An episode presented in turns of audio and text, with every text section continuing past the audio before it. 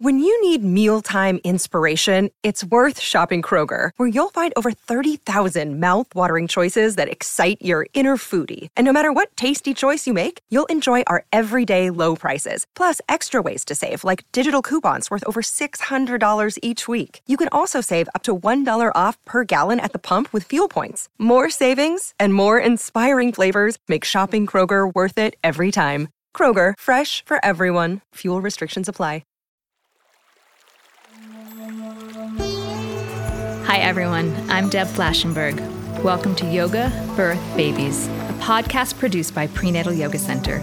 We will be diving into everything prenatal yoga, birth, and baby related, hoping to inspire, educate, and empower you through your journey into motherhood. Thank you for listening. Hi, I'm Deb Flashenberg, and I am your host of Yoga Birth Babies. Today, we're going to talk about postpartum anxiety and postpartum depression medication and breastfeeding. There is a lot of thought about that, and sometimes there's some stigma about that, sometimes there's some fear about that.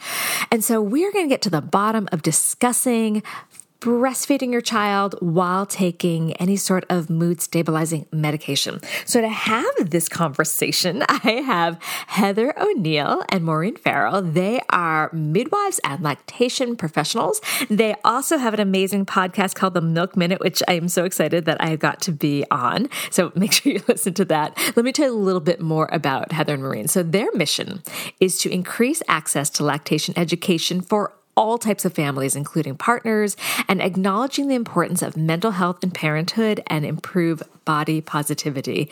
These ladies have so much amazing information that, and we get into the nitty gritty. Should they even go down to talk about different types of medication, more popular brands, and how it can come into breast milk and all about antidepressants and psychotropic medications while nursing. So I think if you are concerned about that, if you feel overwhelmed by maybe you're on medication and you're considering breastfeeding your child in any sort of way of lactation, this can help you have some clarity. And of course, always, always, always check with your care provider as well. But if it's something that has just been lingering in your mind, I hope this conversation gives you some peace of mind. Now, before we get to that, I just want to go over some stuff happened at PYC.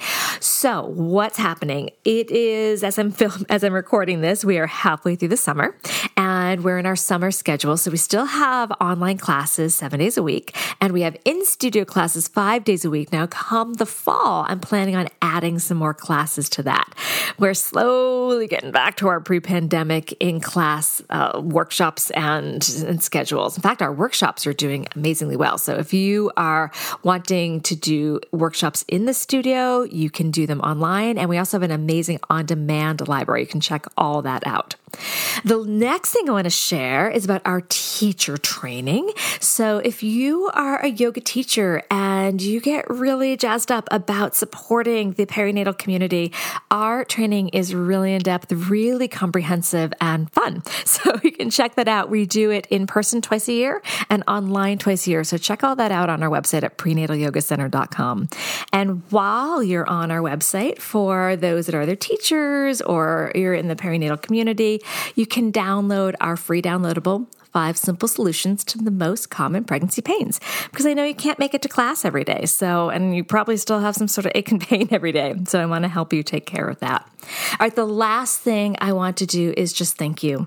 I know that continuing to show up as a community member, whether it's in person, whether it's online, whether it's just leaving a review, whether it's being a community member, I listen to the podcast, I want you to know that I appreciate it. And we are marking 20 years of since the creation of PYC, and it's pretty amazing. So thank you for stepping alongside with me on this amazing journey. All right, that is enough. Let's take a quick break. And when we come back, please enjoy my conversation with Heather and Maureen. Hello, it is Ryan, and I was on a flight the other day playing one of my favorite social spin slot games on chumbacasino.com. I looked over the person sitting next to me, and you know what they were doing? They were also playing Chumba Casino. Coincidence? I think not. Everybody's loving having fun with it. Chumba Casino is home to hundreds of casino style games that you can play for free anytime, anywhere even at 30,000 feet. So sign up now at ChumbaCasino.com to claim your free welcome bonus. That's ChumbaCasino.com and live the Chumba life. No purchase necessary. VGW Group. Void were prohibited by law. See terms and conditions. 18 plus. Hi, Heather. Hi, Maureen. How are you?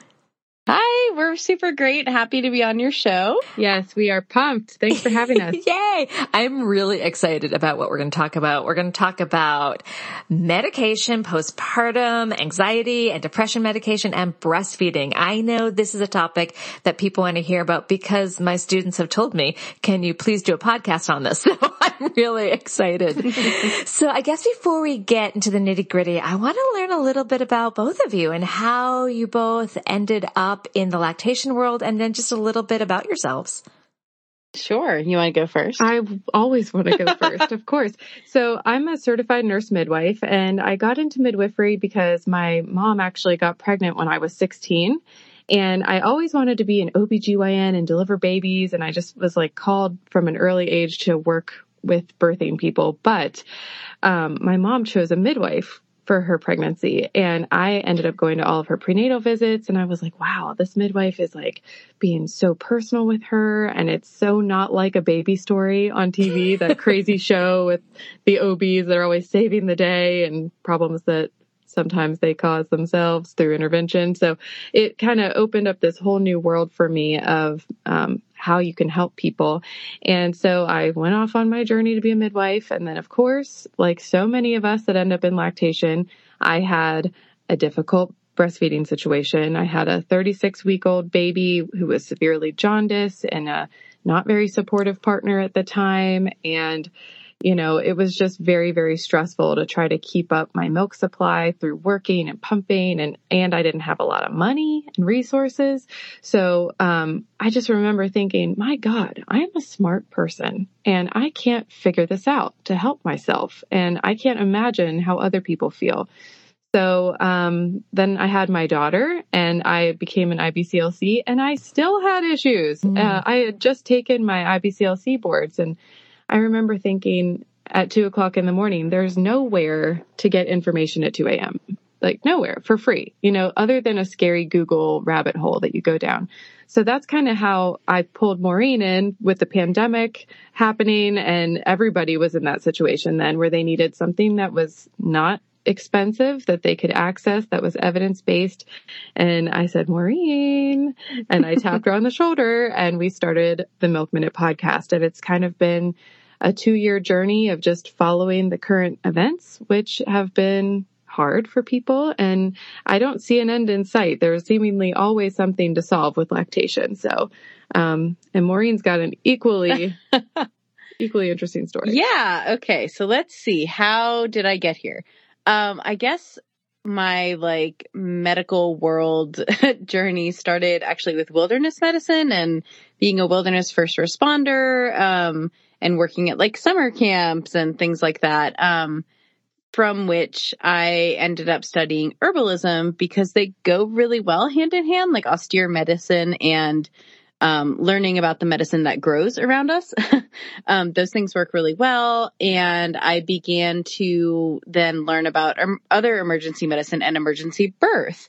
Um, so I was taking this emergency birth class and the midwife who taught it was like, look, you would be a great doula. Like, you know, and I just had a, a son at that point and had had kind of a hard breastfeeding, um, time and she was like, just, just take my doula class and like, let's, let's see where it goes. Um, and I loved it. And I was like, yes, I would make a great doula. um, and then, you know, as a requirement for the class, you had to do some kind of accessory lactation imp- uh, education. So I was like, well, there's a, a CLC training in Pittsburgh, like in a month. I should just take that because that sounds like a great idea. And I loved it. Um, and then, you know, at the same time, I began, uh, studying to be a home birth midwife through a traditional apprenticeship model. Um, and just sort of, I, I, feel like a lot of that just sort of fell like in front of me and I tripped through it. Um, and somehow like fell into 2020 with Heather having a lactation podcast. um, and yeah, so here we are now, midwives, lactation professionals, and doing an awful lot of talking to each other with a microphone. How did you guys meet? At Oh. a conference. yeah.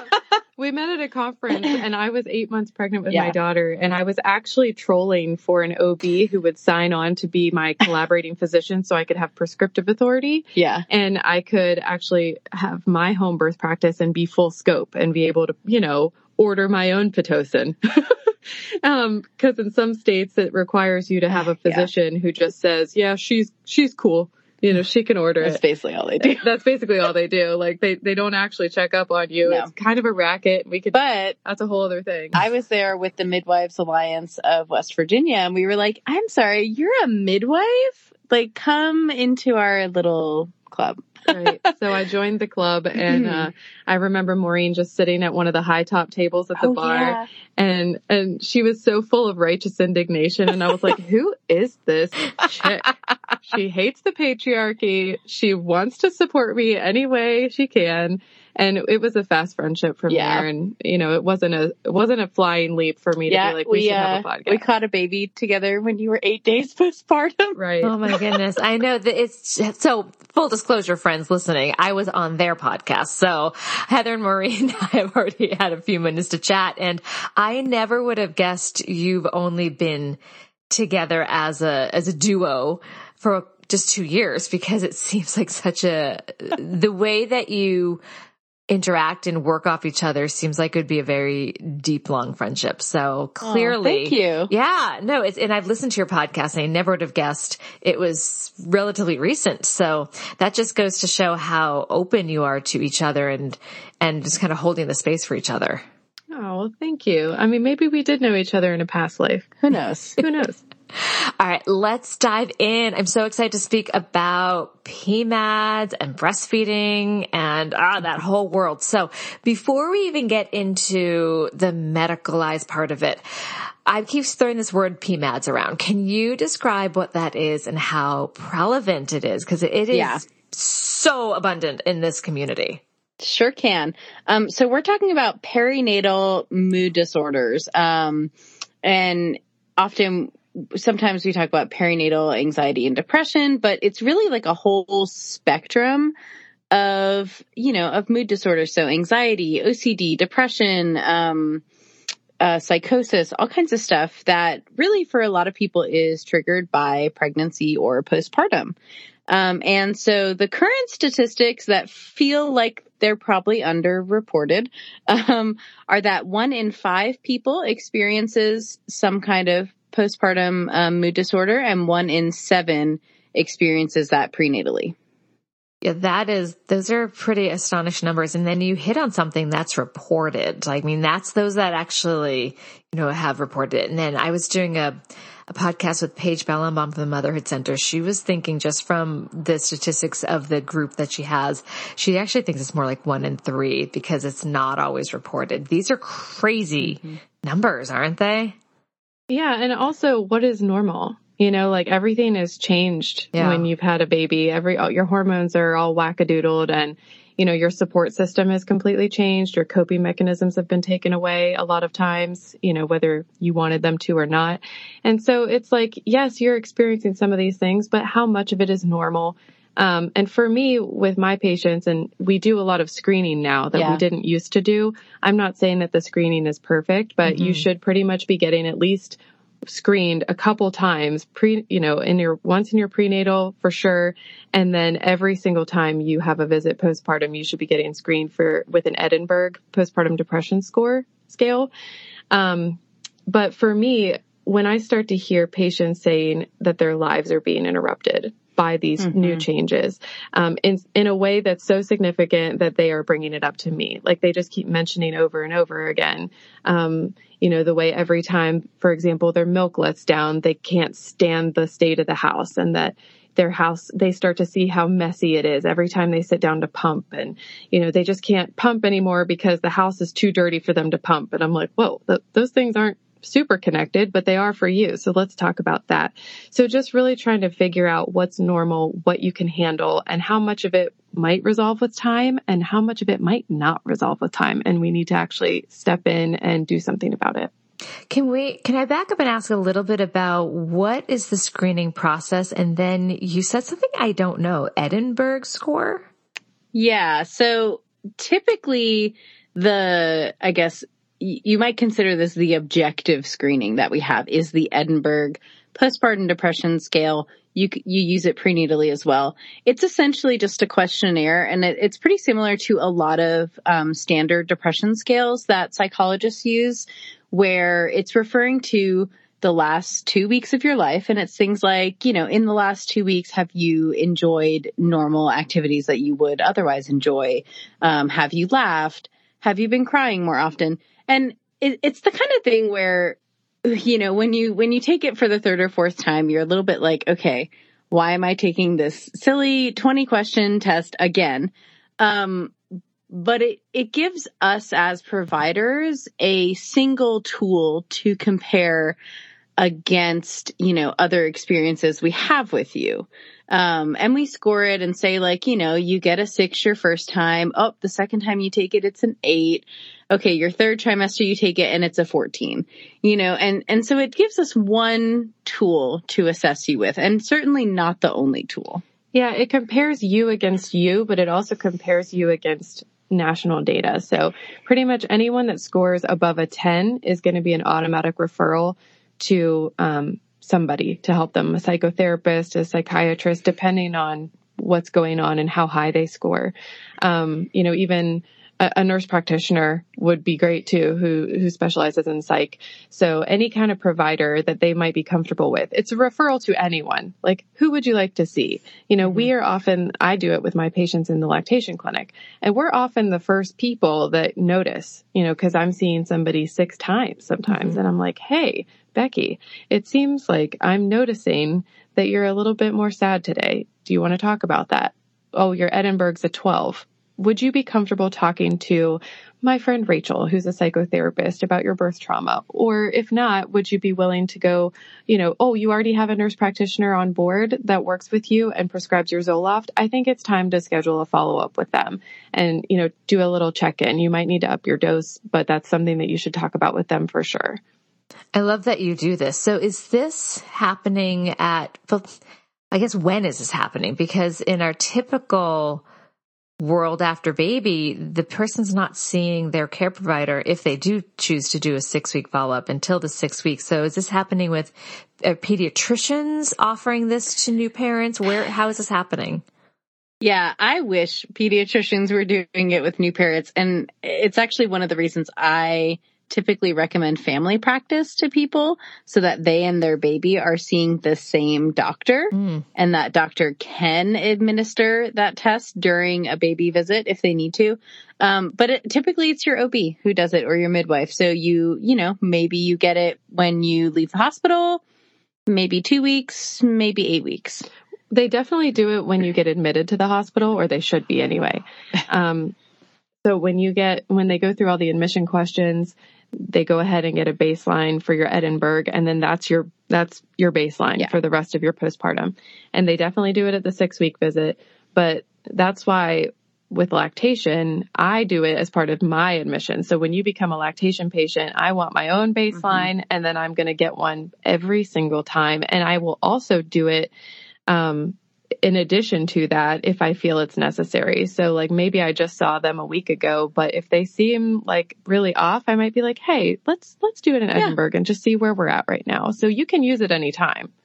I think it's fantastic. I know that my pediatrician just observed me and asked questions. And then mm-hmm. later on, she had told me what she was doing. She's like, I was just checking in and see how your mental state was. Like this was like a year later. I'm like, what was right. that all about? And she's like, Oh, I do that with all my, with all my new parents. And, and she made it seem like she was just like, how is your breastfeeding going? Let me watch your latch. But she just kept me there for good like half an hour just to observe. And I thought that was really brilliant, but it wasn't anything detailed like this. It was more just mm-hmm. her observation. Well, given how prevalent we know that PMADs happen to be. And I love that you're doing this, these screenings. I think it's important to talk about medication because I think there's a bit of a stigma and, and fear. I've had a lot of students be like, should I do this? Is my baby getting this? And then feeling guilty. Oh no, what's happening? So w- will you talk a little bit about the stigma of taking antidepressants or psychotropic medication while nursing? Well, first of all, if we can just back up for a second, because a lot of people are already on these in pregnancy and people will often say damaging things to them about their feeding choices based on the medication they're currently on. And this mm. includes some providers that just don't know anything about these medications in breastfeeding. Um, and maybe don't know how to find those answers right away. Or honestly, sometimes it even comes from their personal preference and how they feel about medication. Um, this could be coming from grandma. You know, you, you don't know who it's coming from, but a lot of these um, comments carry a lot of weight. So if you are pregnant listening to this and you are currently stable on a medication, the chances are very good you will be able to breastfeed with it. Yeah, for the most part, we have more concerns about, um, say, psychotropic medications in pregnancy than we do in lactation. The risk level for them usually goes down. Right. Can you talk more about that? And I guess we should also, so again, I like to be fully transparent. When I was prepping for this and I called my husband who's a therapist, I'm like, let's talk about the different drugs. So he explained psychotropic drugs to me. I'm like, what are all the different types? Can you explain what psychotropic drugs or medications are? Because I keep throwing that term around. Well, they work in different ways. So we've got antidepressants, we've got anti-anxieties, we've got mood stabilizers and stimulants. So they work in different ways, but often we're just changing the chemical structure uh, or the way we utilize different chemicals in our brain. And um, the each of the medications have different molecular weights, which means that they can be filtered differently through the breast tissue. Um, and they're utilized differently in the body. They're metabolized sometimes in different places. So, you know, the main thing that we are concerned about with the breastfeeding realm or chest feeding realm is that, you know, we're trying to limit exposure to baby, of course, with any medication, including Tylenol sometimes. You know, you're just trying to like minimize exposure just in case while maintaining the stability of the patient and also supporting them emotionally through the process Right. of trying to be healthy. Right. mentally. Because we have some very serious risks for leaving things like depression untreated. Um, prenatally or postpartum, you know, I, we have a, a high association for depression in pregnancy with preterm delivery, preeclampsia, low birth weight, um, and maternal suicide. And, you know, the same with postpartum. We have issues with breastfeeding, um, issues with bonding with baby. Uh, we have it, it's associated with failure to thrive for baby too. So, you know, those are some really serious risks to, to leaving this untreated. And for the most part, when we have a conversation with a patient about this, the benefits of medication treatment are probably going to outweigh the risks. Hmm. I, yeah, I absolutely agree. So going back to the idea of the stigma, I, like you said, oh. some people have in their mind, like, oh, I'm growing a baby. I'm not even supposed to have caffeine. How can I take this medication? And then they feel guilty, like you were talking about. It could go through the breast tissue. Can you talk more about that, that stigma of taking medication? I think you also tapped into it about how, you know, the depression can be even worse if it's left untreated. Yeah, I, I think partially, you know, that's a cultural thing here, right? And for a lot of us who were, say, uh, raised by those in the baby boomer generation, you know, that everyone, you know, that old and older basically doesn't talk about mental health. You know, the way they were raised is you don't talk about that. It's Right. not relevant. It's not appropriate to complain about your circumstances. And so, you know, when we're raised thinking, okay, when we have emotions like this, we need to not talk about them. We need to pretend they're not happening and we need to move on because somebody has it worse than us. And also, just to add on to that, when you are standing in front of somebody sharing your suffering with them, it is often very triggering for that person who has maybe not ever resolved the trauma that they had around their birth and postpartum. And so it's like, oh, look at you using all those resources that you have. And I didn't have any of that. Mm. And no one oh, cared yeah. about me. And I still made it. And look how tough I am. And there's a lot of like we can talk about this and we can solve these issues without taking away from other people's experiences and just trying to help those people understand like if you are that person that is feeling unheard in maybe your family unit or maybe even your provider like we have a lot of providers Yeah. that have significant trauma around their births that then trickles into how they care for patients and the ability for them to have bedside manner that is appropriate um, it, so if you're feeling like you're not being heard, try to understand that maybe you just need to not talk to that person. So like don't don't stop there. So if it's the first time you've tried to talk about your trauma or the first time you've tried to get help and it didn't work the way you thought it was going to work, try again with Yeah. a different human being. And and I think too, you know, sometimes it's hard to get beyond the mindset that medication is a crutch. Um and that getting that kind of help says something about your strength. Um I, I think a lot of us have internalized that message where taking those sort of medications uh, identifies a weakness that we should not be honest about. Um, and when really, you know, I, I, I've come a long way in thinking about that myself and I did not get help for my postpartum depression with my first pregnancy. And right now I am on bupropion for my second, uh, postpartum.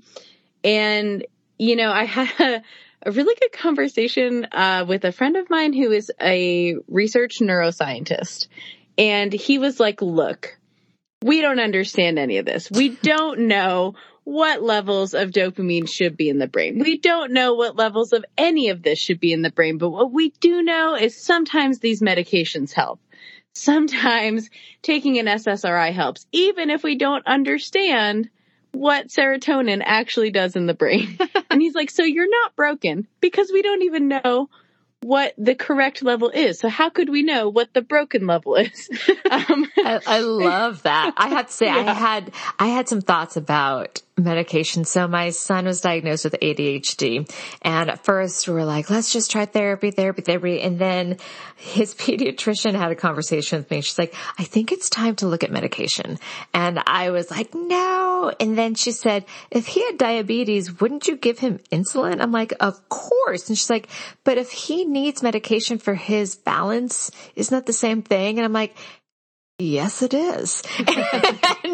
and, we introduced medication for him and took a few tries and figuring out the dosage. And he is a happier child and it, it makes him happier as our family functions better. So I admit I had a little bit of a chip in my shoulder about medication and then I could see the value in it. I'm not saying everyone, this is for, you know, everyone has to go out and get medicated, but I really can see the value in if it's helping somebody function better. Well, Deb, I had the same experience and my son just started medication this past year in third grade. So our kids are at the same age, same diagnosis. And I have to say that I was exactly the same way. And I had to identify like, where did this chip come from on my Yeah. shoulder? You know, like who put that there? You know, like why? And, and it's funny because, you know, like when we as adults are going through something, we put so much pressure on ourselves to fix it. Well, if you would just exercise more, or if you would just eat better, you wouldn't feel this way. Or if you would just stop hanging out with that person, it would be better. But when you're postpartum, sometimes you don't have those things as mm-hmm. options. And when you're a kid, you don't have those coping skills and you're not you're not mature enough to be able to use them effectively and consistently. And so similar to our sons who are medicated and you know it's your it's a son, right? Yep. Yeah, similar to our sons who are now medicated and stable and happy, we postpartum should be able to have that available to us also, regardless of what we are able to pull ourselves up by the bootstraps and Yeah. accomplish. Yes, yes, yes, yes, yes. All right. I'm so excited. So we're going to take a quick break and when we come back. Let's start to talk about some of the risks versus the benefits. I think there are a lot of benefits of, of taking these medications while nursing. We'll be right back. With the Lucky Land slots, you can get lucky just about anywhere. This is your captain speaking. Uh, we've got clear runway and the weather's fine, but we're just going to circle up here a while and uh, get lucky. No, no, nothing like that. It's just these cash prizes add up quick. So I suggest you sit back, keep your tray table upright, and start getting lucky. Play for free at LuckyLandSlots.com. Are you feeling lucky? No purchase necessary. Void where prohibited by law. 18 plus terms and conditions apply. See website for details. Lucky Land Casino asking people what's the weirdest place you've gotten lucky? Lucky? In line at the deli, I guess? Aha, in my dentist's office. More than once, actually. Do I have to say? Yes, you do. In the car before my kids' PTA meeting. Really? Yes. Excuse me, what's the weirdest place you've gotten lucky? I never win and tell. Well, there you have it. You can get lucky anywhere playing at LuckyLandSlots.com. Play for free right now. Are you feeling lucky? No purchase necessary. Void where prohibited by law. 18 plus. Terms and conditions apply. See website for details. All right, we are back. So I'm just going to hand it over to you. What are some of the risks versus the benefits of taking, uh, let's see, what are they, PPA and PPD medications while breastfeeding? Okay. I, I think to frame this conversation, um, I want to introduce the rating scale that we place medications on when we are having this discussion with patients. Right. Um, and, and I think that's going to help everybody listening to understand when they're having those discussions. So, um, in pregnancy, we call them P1, P2, whatever. In lactation, of course, they are L1, L2, L3, up, up to five. Um, and I'm just going to define those for you guys, um, because it's great to know. So one is the safest, the L1s. We know they're compatible with lactation. Um, we have, you know, pretty extensive data telling us that there's little to no risk to our, our breastfeeding babies. Um, you know, risk of harm is very small. Uh, L2s we call likely compatible. Uh, we have kind of more limited data, but we're pretty sure they're safe as well. L3s are probably compatible. Basically, we, we put medications in this category when we just don't have the information. But from what we know about the medication and about that pharmacology is that it shouldn't be harmful in theory. Um, or the theoretical risks are small. Or the benefits outweigh the risks. Right. Um, then we move into the more hazardous things. So L4s we call possibly hazardous. Um, maybe we don't have information. Maybe we have a little bit of information that has had like some case studies where, where we've seen harm to infants. Um, Or definitely some animal studies Yeah. with lactation where it's not gone well. And we're like, well, it didn't work out well for the rats. Yeah, So and- we're going to maybe not do it to the babies just in case. it's not a complete contraindication, but we're going to have some really serious conversations before we use medications in that category. Um, and then L5s, we're like, hey, we know this could hurt your baby if you take it while you're lactating. Right. And it's it's important to remember also that we generally do not do experimental studies on pregnant and lactating people. So a lot of the research that we have is retrospective data and correlation data, which is just not the strongest evidence ever. you know, we're not setting up a bunch of lactating people and we're like, all right, we're going to give you guys chemo pills and you guys no chemo pills and we're going to see whose baby does better. You know, it's just not ethical. We don't do that. So, you know, we do the best we can with the data that we have and also just trying to understand the body, um, and, and how things are generally filtered, similar medications that are similar molecular weights. That's why I talked about that before. Um, and just the interesting thing for me though, with going through all of this, cause we're trying to move away from, from using those labels too, too much because the benefits to breastfeeding are so great we're finding that doing that is limiting people from accessing the significant benefits of breastfeeding based on the risk of these possibly harmful medications. Um, so we talk a lot more, and especially on on our podcast, we talk about harm reduction, Yeah. more than just complete elimination. Yeah, because it might be, say, you do need to take something that we have classified as an L4. Um, the options are not usually take it or wean.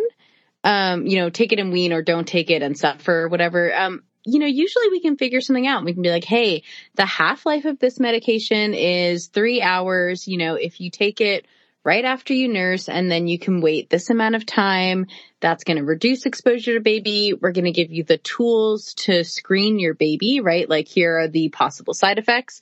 If you see X, Y, and Z, take them to their doctor. You know, that, that kind of conversation is going to be more productive and really healthier for that, um, chest feeding dyad than just saying, well, you know, take the med and wean or don't. Yeah, so it's not so black and white. There's a lot of gray and mindfulness about how and when it's taken. Yeah. You know, and it it's hard to have just one discussion about risks and benefits, right? Because every single medication has a different discussion around that. Right. Um but m- would it be okay if I gave an example of like a very commonly prescribed medication? Yes, please. Okay. Because uh, Zoloft is super commonly prescribed postpartum and in pregnancy.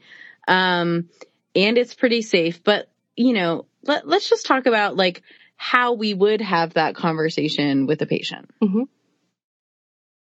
Yeah, great. So, so we have a patient that probably comes in and maybe they've scored consistently high on their Edinburgh and we've maybe planted the seed early on about, you know, is this something that you'd be interested in talking about? Maybe they weren't ready yet. The next time they come in, they're like, Hey, actually it's unbearable for me. And, you know, tell me more about the Zoloft. What's that going to do? How's that going to look?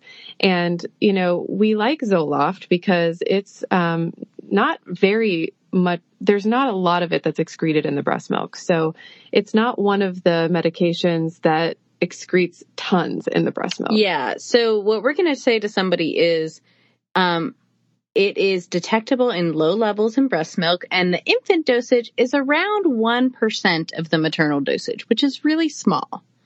Um, and it's probably going to be okay for healthy infants. If you've got a premature baby, we might want to have a different discussion about it. Or if you have a really sick baby, um, you know, baby with like a significant heart defect or something, that conversation is going to look a little bit different, right? Because they have special medical needs. Um, but for your healthy term infant, you know, this might be a good choice. Um, there are a couple case reports of some like sleep issues for baby, some diarrhea, maybe some not optimal weight gain, but we're not actually sure if it's linked to those medications or not. And also with Zoloft, we have a wide range of dosages that we can choose from. So it's anywhere from like 25 milligrams to 300 milligrams. And it's important to know that you need to get the dose that makes you feel stable because we don't actually have data that shows that the higher the dose, the more side effects. So that's an important thing for people to note as well, because a lot of people will try to wean themselves off of medication or at least wean down in the dosage to eliminate exposure. And that actually isn't a thing. No, a lot of it's about how your particular body metabolizes it because that's different for all of us, really. It is. Um, and we do have some medications where the infant dosage is super dependent on the maternal dosage and some where it's not. Oh my gosh, this is, my head is spinning listening to this. Um, Yeah, Can it's you- really complicated. So I guess I want you to go through. I love that you gave Zoloft as an example. So I want to take a beat. I do want to go through kind of the most popular, I guess that's given out. But before that, you'd mentioned about Zoloft and how much is in the milk, but can you talk a little bit about how are the medications transferred to the breast milk? And I'm guessing it's from what you just said, how much the baby receives depends on the dosage and the medication. Is that correct? And the pH. Yeah. That also matters Oh as gosh, well. okay. And whether or not it's water soluble or fat soluble. So here's an example of caffeine because you had mentioned caffeine a little bit earlier in the show. So caffeine is a water soluble thing and we make breast milk, we make our breast milk from our blood, not directly from the food we eat. So we eat food, it gets digested, the particles go into our bloodstream, just for layman's terms, and then our glandular tissue kind of reaches into our bloodstream, snatches the ingredients it needs, and turns it into milk. And, you know, as your caffeine level in your bloodstream rises, Which, side note, caffeine is very bioavailable to us, so we actually absorb most of what we ingest. Right.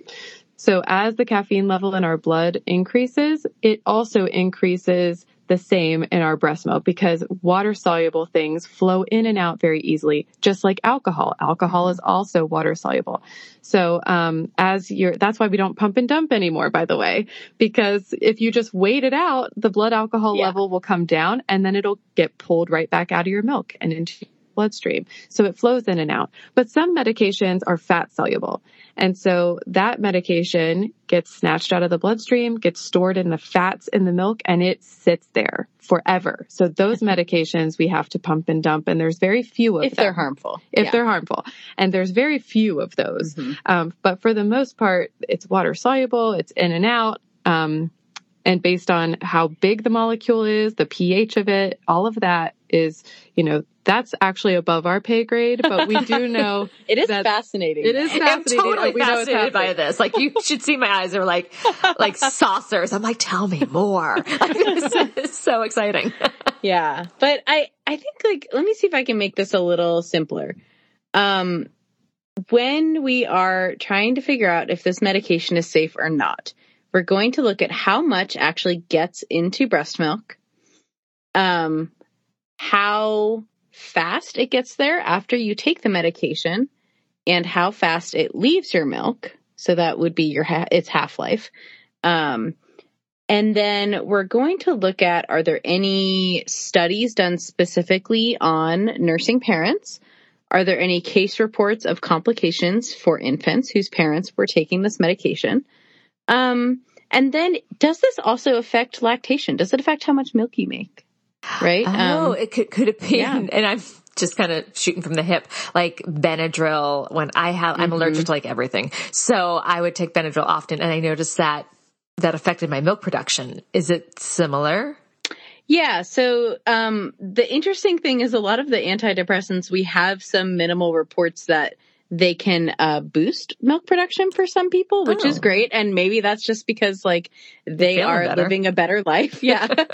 um, but yeah, certainly other medications suppress it as well. And that's really something that, um, sometimes doctors forget to mention. And, um, I think it can be one of the most important factors for people in considering whether or not they want to take that medication.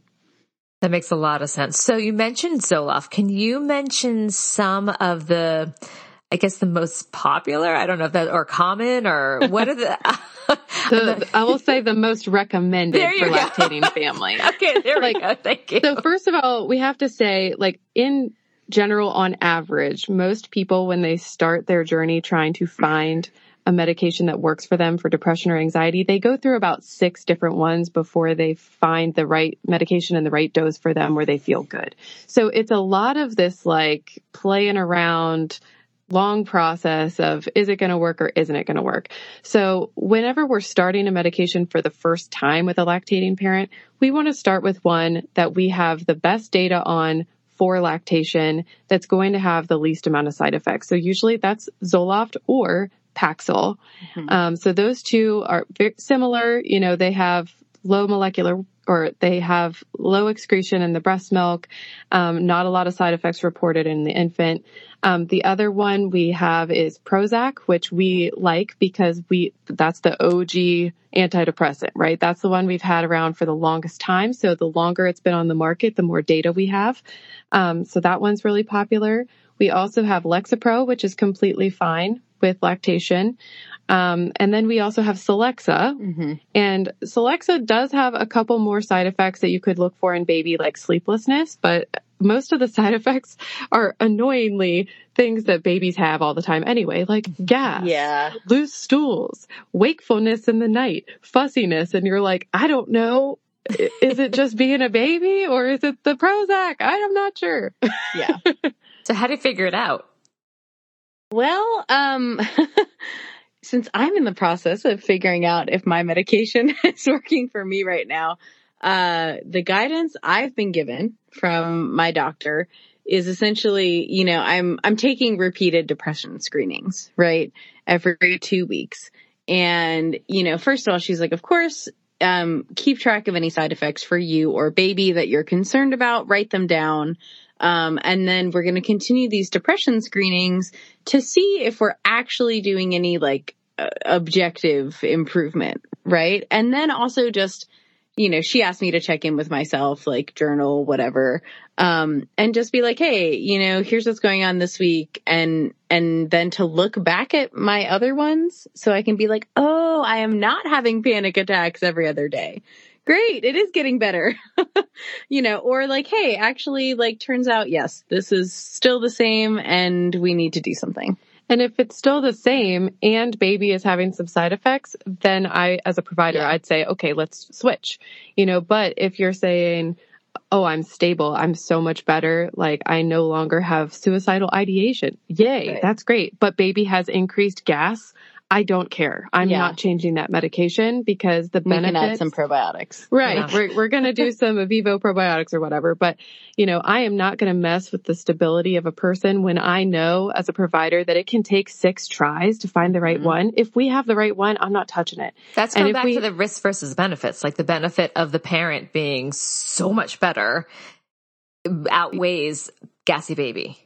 Yeah, and the reality is a healthy, happy parent takes better care of their baby. Mm-hmm. you know and so we might be willing to say like okay yes you know having a lot of diarrhea for your infant is not great maybe they're going to get some diaper rash but also like you're going to be so much better able to manage that if you are not in the lowest emotional place of your life And it's not an A plus B equals C thing. So like, what if you stop that medication, you're no longer stable and the diaper rash persists because it was never that medication anyway. It's just not a risk we're willing to take to rock that boat. And it's also worth noting that if you are stable on a medication in pregnancy, we're probably not going to touch it, Yeah. even if it's one of our not, if if it's not on our favorites list. You know, we're going to be like, all right, well, let's just see how this plays out because you're stable and messing with mood stabilizers or antidepressants or any of that postpartum is the worst time to do it. It's just the Mhm. worst time to rock that mental boat. Do you find that people need to adjust their dosage as they move, as their hormones rebalance? Sometimes. I we had a lot of adjustment for dosages in the third trimester and then sometimes in the first couple weeks postpartum, but we kind of want to wait and see. we don't want to change too many things at once, right? I mean, yeah, I it's think- such a huge life adjustment in general. Yeah. I think most common we see people about a year postpartum that are like, I feel good. Can I come off of this now? Yeah. And it's like, well, I mean, if you feel like you're in a good place to to check it out and you can be willing to maybe have some low moments and if you're, you know, obviously I'm going to recommend psychotherapy. So if you're going to be working with a therapist, if you can check in with me quite often, um, then yeah, let's try it because the goal is not like, all right, and now I'm going to be on this medication till I'm 90. It's let's get you on the medication so you have the energy to get back to the coping skills that had you stable before. Yeah, and and I think it's worth mentioning first that we never recommend these medications without also recommending some kind of therapy. So individualized therapy, cognitive behavioral therapy, whatever. Um because we know you have to work on both parts. And you know, there's a lot of recommendations about diet and exercise and lifestyle changes that can improve depression and anxiety, but sometimes we need the medication to make those changes. Right. Yeah, because if you're super depressed, you can be like, I know I should exercise and eat better, but you may not have the ability to even take that step in that direction. Exactly. So, you know, I and and I think uh, the majority of the people we see would much rather be doing those things to cure their depression, but it's just not, it doesn't always work like that, you know, and I think we have to frame this in a way that these are all tools that we have at our disposal and we're going to use the best tool for the job right now and it doesn't have to be the only tool we use or the tool that we use forever. That makes sense. So going back to breastfeeding and the medication, are there any antidepressants or psychotropic medications that are absolutely incompatible with breastfeeding? Yeah, there's a few. So, I mean, lithium, which is an Eh, L4. Not my favorite. Yeah. And and like a lot of the bipolar meds, hmm you know. A lot of the bipolar meds are tough. Um, Adapin is an L5, Deptran, Doxepin, Silenor, and Sinequan. Yeah, I, I mean, a lot of the tricyclic antidepressants, some of those that you just listed, um, they are more dangerous during lactation. But um, thankfully, they're not the only option. But it, it can be a challenge to treat people with bipolar during lactation, um, and you know some more complicated cases of depression. And, you know, with those medications, just like stimulants, you know, for example, um, some of our patients are ADHD themselves and they require a stimulant to get through their day to be able to work. Now, we know that quitting your job postpartum especially if you need the money, is not going to help you stabilize. like if you need medication to help you work, that means we need to structure a breastfeeding plan around your stimulant if that's a non-negotiable for you. So um, a lot of times we have to not use an extended release. We have mm-hmm. to use a short acting drug, um, maybe a couple times a day. Um, that we can decrease the exposure in the breast milk that way, just because we'll be able to time the half life a little bit better. Because the extended release you take in the morning, it's a nice big dose and it keeps it in your milk all day long. yeah. So it might be moving away from extended release um, and some trial and error as well. Yeah, and in more extreme cases, we might look at a mixed feeding plan where we have a certain time of the day we don't breastfeed and we offer formula um, and then we do it a different time of day so it you know there's not one plan for everybody i really love that you're just saying let's look at the individual and make it about that person, that baby and their situation. Because I do feel like so many times it's like, oh, you're on this. Nope, you can't have that. And then that can lead to some feelings of guilt or anger at themselves, but I want to breastfeed and I can't because of X, Y, and Z. So I, I think it's so important to look at the individual. And I, I love that. That's how you, that's how you function with your clients. Is there anything else about PPA, PPD medications and breastfeeding that I haven't asked that you want to make sure that you share? Yeah. I mean, if you're on the fence about it, it probably means you should do it. You should at least mm. talk to somebody about it. Um, you know, if you're at home right now and you clicked on this, first of all, and you've made it this far in the episode, congratulations, because it's actually really hard to even sit and listen to it when you are on the fence about it. Mm. Yeah. So if you've made it this far, if you're still considering it, if you feel like your suffering is actually solvable, you know, it's like the Zoloft isn't going to change your husband, pal. You know, like if he's, if he's not working out, I mean, it's not going to fix that, but it might help you to develop some coping skills to get you to couples counseling, you know? So like if this is the next right thing for you to do, then please do it and don't ignore it. And if, you know, my biggest thing, if you didn't get the answer you wanted, go find someone else to talk to. That is amazing. Okay, we're going to take one more break. When we come back, if you can think of one final tip or piece of advice you'd like to offer new or expectant parents, we'll be right back. Hey guys, it is Ryan. I'm not sure if you know this about me, but I'm a bit of a fun fanatic when I can. I like to work, but I like fun too. It's a thing. And now the truth is out there. I can tell you about my favorite place to have fun Chumba Casino. They have hundreds of social casino style games to choose from, with new games released each week. You can play for free anytime, anywhere and each day brings a new chance to collect daily bonuses. So join me in the fun. Sign up now at ChumbaCasino.com. No purchase necessary. VGW. Void were prohibited by law. See terms and conditions. 18 plus. Okay, we're back. So I have two of you. So each of you get a little extra, a little double here. So one tip or piece of advice. All right, Heather and then Maureen. oh, I was hoping you'd do her first. I can go first. okay, Maureen and then Heather. There we go. We're so flexible here. okay. Well, I think that the I have kind of a two part thing. um, one of the most important things that I tell people I'm working with is that we want to really protect the postpartum and give yourself room to fail. And I know that that might sound a little negative, but let me explain. Um, we are all a disaster in the first two months postpartum, uh, in, in so many ways. And I think that we just have to plan for it. You know, we have to make sure that we get appropriate time off work, appropriate support from partner, uh, appropriate support from partners, friends, family, you know, because maybe your postpartum is going to be amazing and you're full of energy and you love everything, but probably not. So it's okay just to say, hey, you know what? I'm going to flop on my face. I'm going to be up every two hours. I'm going to be nonstop feeding this baby and it's going to be a mess. So just make that plan. I like that. And then, and then it's going to be okay. Um, and then the other part of it is plan that for weaning too. Mm. Um, because the hormonal change from weaning can be just as wild to experience as those first couple weeks postpartum. Yeah, I agree with that. Yeah. I Okay, guess Heather. my my tip is that a lot of people will say when they're sitting in the depths of their postpartum depression or anxiety, I didn't see this coming. Like I just didn't think it would happen to me. And it's funny though because with that same person, if you pull up a checklist of risk factors for postpartum depression, they meet like 75% of the things on the checklist.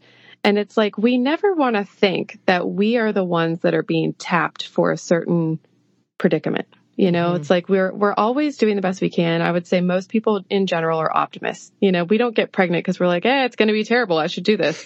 you know, you you get pregnant in hopes that it's going to be amazing. It's going to be great. It's going to be wonderful. I'm going to be I'm going to be strong. I'm going to be you know, I'm going to be good at this. and you know, really because of research and because people do care about this a lot, they've put together some pretty reliable checklists of criteria that do put you more at risk Yeah. for postpartum depression and anxiety, which are available online. Um, and we can share it with you, Deb, if you like. We can Yeah. find a good one for you and, and you email it to you to share with your people. But, you know, I know from my personal experience with postpartum depression, when I went through the checklist, I was I was at that point where I was on the fence. Do I do meds or do I not do meds? And you're standing there looking at a checklist and you're like, "Oh my god, it's me." Every 10 out of 10.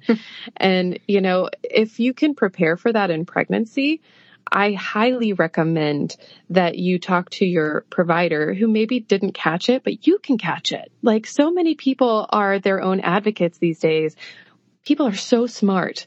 And if you are like, Hey, I noticed that actually I just moved, um, my partner and I are, you know, financially insecure and I actually had, uh, the biggest risk factor is actually having an episode of depression in pregnancy. You know, so if you're already experiencing depression in pregnancy, that is the biggest risk factor. So, you know, just bring it to the forefront of your mind that it's like, hey, it could happen. So let's talk about this before there's a screaming child in your face and mm-hmm. see if we can't put a plan together. Um, getting ahead of it is basically what I'm saying. You know, I think a lot of us ignore risk factors and mm-hmm. kind of separate ourselves from the possibility of a mental health issue because our society attaches a morality to that. Mm-hmm. And we really need to work on, you know, on what we've internalized from that in separating morality from depression, from Mhm. mental health. I mean, that brings us back to how we started talking about the stigma. And you're, you know, you're, it- we kind of came full circle with that. And also when we talked about the statistics, one in five or maybe even one in three, again, these are, there's a strong chance that many of our listeners would check many of the boxes. Yeah. Yep. And, and knowing also which boxes they are, cause there might be something you can do about a box or two of those. You know, like, can I fix this now before I'm tired and sleep deprived? Oh, this is such great advice. Where can people find your work? Well, we would love to have you over at the Milk Minute podcast if you are currently lactating or planning to lactate and you want to hear more about that. Um, we have so many heavy hitting topics about alcohol, caffeine, like any question you have, we do deep dives into all of those specific topics. And we're on, I think, every podcast player you can find. Um, and you can find us on Instagram at milk underscore minute underscore podcast and the same on TikTok. Um, we're on Facebook. We have a Facebook group as well. And we both do private lactation consults. So even if you're not with us in person, you can access telehealth with us at any time. And I take, I do take some insurance, some. Fantastic. I will make sure I have all of that information in our show notes. And I also just wanted to shout out, I hope Maya's listening. I don't know if she is to Maya Ko who connected me with you. She's one of our community members. In fact, she did a podcast. Her birth story is part of our community. So, um, thanks Maya for this connection. I hope you're listening. I love Maya. Thank yeah, you so she's much. one of our patrons. Do you We know love she dances on the sides of buildings? Stop. What? I knew she danced the side the of the side buildings. I did not. Okay, Oh my goodness. go listen to her. Go listen to her community birth story because she explains Okay. it. And when she said that, I'm I, for some reason my head turned sideways and I'm just like visualizing her on the side of a building. And then she sent me the links. They're amazing. So Did you know that she doesn't have furniture in her house and her and her husband and child, they just, they sit on the floor for their meals Oh, and wonderful. they're like so healthy and Okay, inspirational. and I didn't know that was official, but because she does classes at home, like she'll do the the live stream, Uh-huh. I've seen into her living room and I noticed a lack of furniture, but I just assumed it was because think I like how things are clicking into place. I just assumed because that was where they just wanted like baby to have all the space. I didn't know it was a conscious decision. Wow. Well, uh, we're big fans, Maya. All right, All so when she comes to class on Wednesday, I'm going to have to be like, let's talk about your furniture or the lack thereof. yeah, I mean, the reason I didn't have furniture with my son is be- my my ADHD son when he was little is because he would constantly crack his head off of oh, things or break things. So I was like, you know what? I I have nothing but a couch now, and this is just what's happening. But I, I think her way is a little bit more romantic and purposeful. Oh, I'm so excited to speak with her about this. All right. Well, I wanted to thank you so much because this was, I found this really fascinating and I hope our community did as well. So thank you for your time and your expertise. This has been an episode of Yoga Birth Babies, produced by Prenatal Yoga Center. You can catch us on Facebook, Twitter, Instagram, and Periscope. I'm Deb Flashenberg. Thanks for listening. Hello, it is Ryan, and I was on a flight the other day playing one of my favorite social spin slot games on chumbacasino.com. I looked over the person sitting next to me, and you know what they were doing? They were also playing Chumba Casino. Coincidence? I think not. Everybody's loving having fun with it. Chumba Casino is home to hundreds of casino style games that you can play for free anytime, anywhere even at 30,000 feet. So sign up now at ChumbaCasino.com to claim your free welcome bonus. That's ChumbaCasino.com and live the Chumba life. No purchase necessary. Group. Void were prohibited by law. See terms and conditions. 18 plus.